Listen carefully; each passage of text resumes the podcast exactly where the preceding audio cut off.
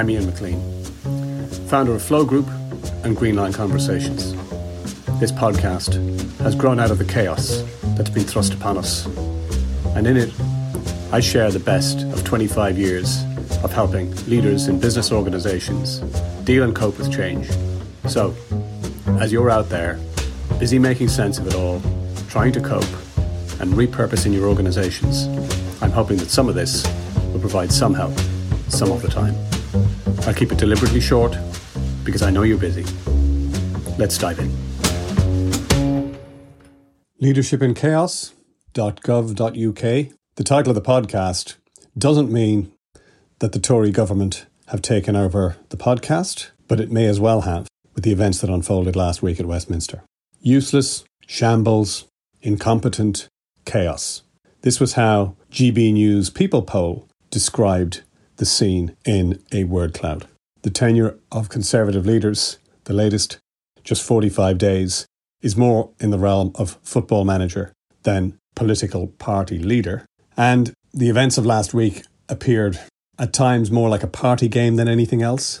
And it wouldn't be so serious if it wasn't a game. And I just wonder is it even a party anymore? I don't normally do politics in this podcast from a leadership perspective. In fact, the last time we, overtly covered it was the irresistible jewels that fell from the presidential debate, as it wasn't, between Biden and Trump on the run up to the US election. But as the media has moved its crosshairs already to a successor to Liz Truss, which appears very certain to be Rishi Sunak at this stage, it is very obvious for me some of the glaring absences and omissions that were there and mistakes that were made by the leader that inadvertently led to our own downfall. Because as I watched, as the barely credulous events unfolded in Westminster, it reminded me of the idea that juvenile delinquency breaks out when there's an absence of a responsible adult. And leadership, a bit like responsible parenting, it's often intangible and it's only when its absence takes hold that you do really see the impact and the consequences when it is poorly led or managed. During the absurdist theatre that was Tory politics last week, the most common word outside of the word chaos was the word dysfunction or dysfunctional. And what I'd like to do is explore the cause and effect relationship between leadership and dysfunctionality. And we, all of us, have had the experience of working with, working for, working alongside leaders who created dysfunction because of how they behaved and what they did and didn't do. And there are three lessons that I'd like to take out from the many things we could take out of last week, just to highlight the leadership impact and how it contributes to chaos when it's poorly executed. The first lesson is that ambiguity is the number one enemy of effectiveness and is the fastest way to get to dysfunction. And when I talk about ambiguity, there are two things that happened last week that demonstrated ambiguity or created ambiguity. The first was an absolute absence of clarity, and the second was around the confusion and the poor communication. Communication that was credited by one broadcaster as being garbled, unclear, and inconsistent. The absence of clarity and confusion was rife throughout the week. But some of the most obvious examples were who is the chief whip, where you had a situation where the chief whip was supposed to have resigned, then unresigned. Do we have a chief whip? Do we not have a chief whip? The ambiguity around roles was obviously heightened by resignations. So the resignation of the Home Secretary and the appointment of a new Home Secretary, which made for the fourth Home Secretary in as many years. The resigning Home Secretary was the shortest in the job of any Home Secretary since World War II. And the newly appointed Home Secretary, Grant Shapps, when he was interviewed on the steps of the Home Office, looked as surprised and bedazzled as anybody as he sheepishly tried to respond to questions in a manner that was at best dazed and confused. But perhaps the biggest lack of clarity surrounded the vote in the Commons around fracking and the misunderstanding or lack of understanding of whether it was in fact a confidence vote or whether it wasn't a confidence vote. As I've stressed in the podcast throughout the whole series, if there's one thing you need to do as a leader and, and you do nothing else, it is to make sure to be clear. Because the impact on the team, in this case, the team of MPs, is twofold. The first is that people get triggered and they go on to a war footing mentally as they try to figure out what the threat is and they try to make sense of the story themselves. It puts them into fight or flight mode. And this was probably most illustrated by the Deputy Chief Whip, Craig Whittaker, who was quoted during the debacle around the res- resignation or unresignation of the Chief Whip as saying, I'm absolutely effing furious. I just don't care anymore. So, this fight or flight response that gets triggered by ambiguity, in his case, in one sentence, triggered both the fight, expletive, and the flight response, in that he just doesn't care anymore. If leadership is about creating energy and focus amongst your people, the ambiguity that is authored by the leader, wittingly or unwittingly, in this instance here, causes this valuable focus and energy to get dispersed in all the wrong ways and on all the wrong things. The second impact of ambiguity is that people have to have a story.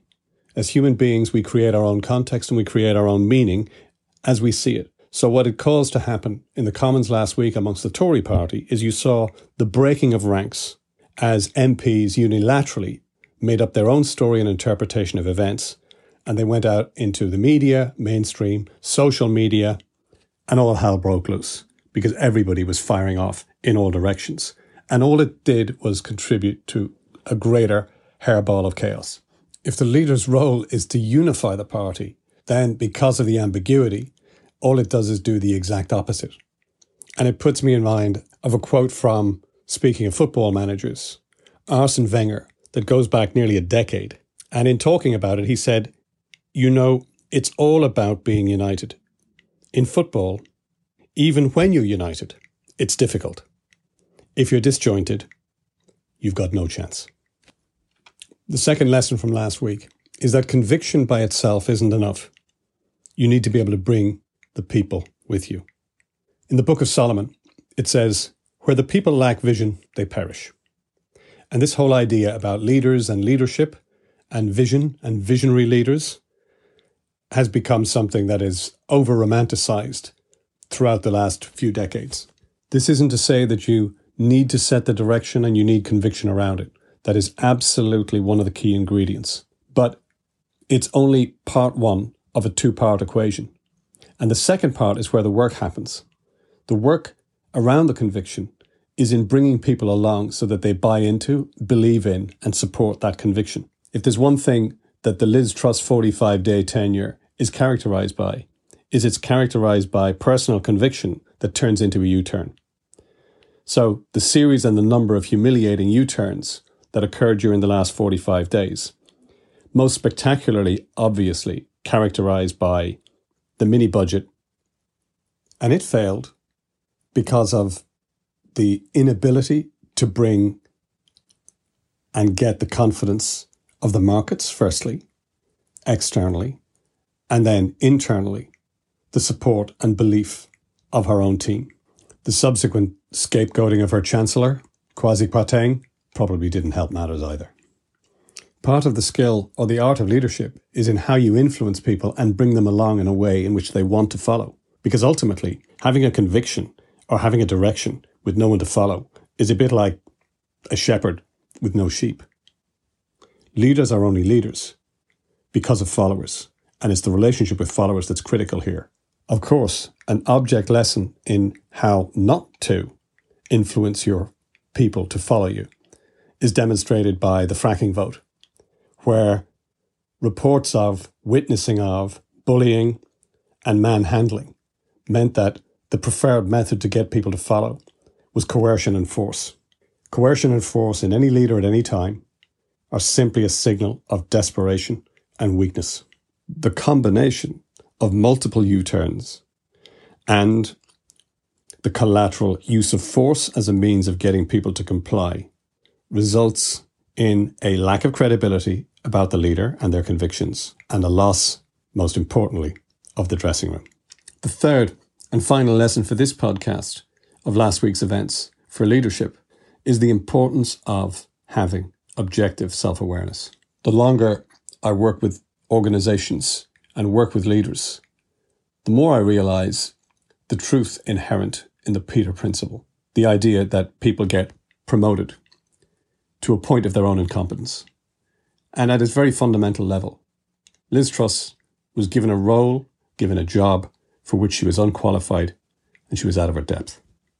And I was struck by particularly two remarks from two very senior veteran MPs in the Conservative Party around this. The first was Crispin Blunt, who said that her lack of self knowledge means that she shouldn't have put herself forward for the leadership in the first place.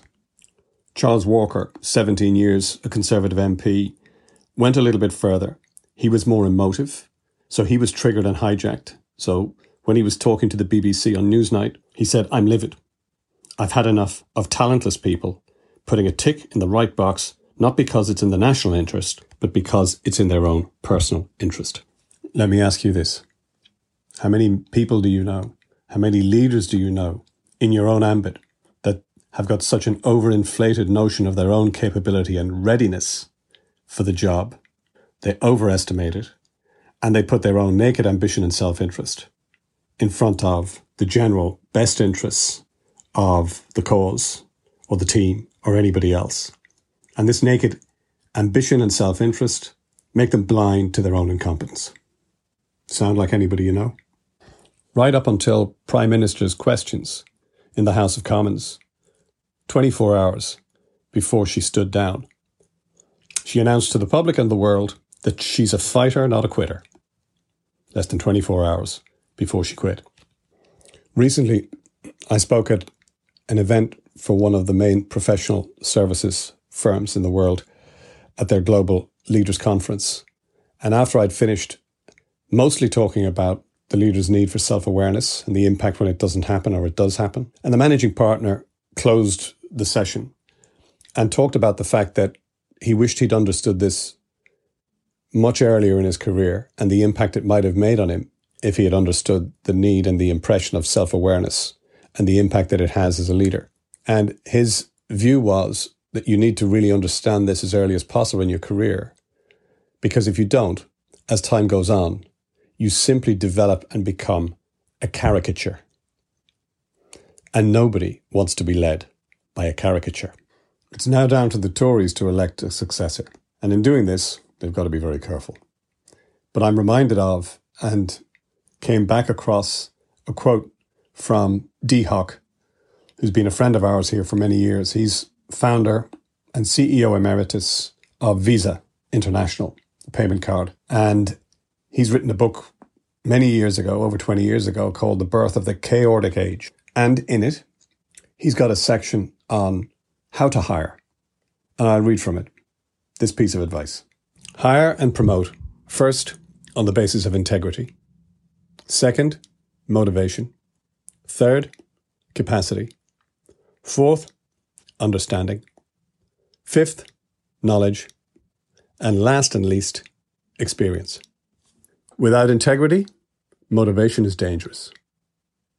Without motivation, capacity is impotent. Without capacity, understanding is limited. Without understanding, knowledge is meaningless. Without knowledge, experience is blind.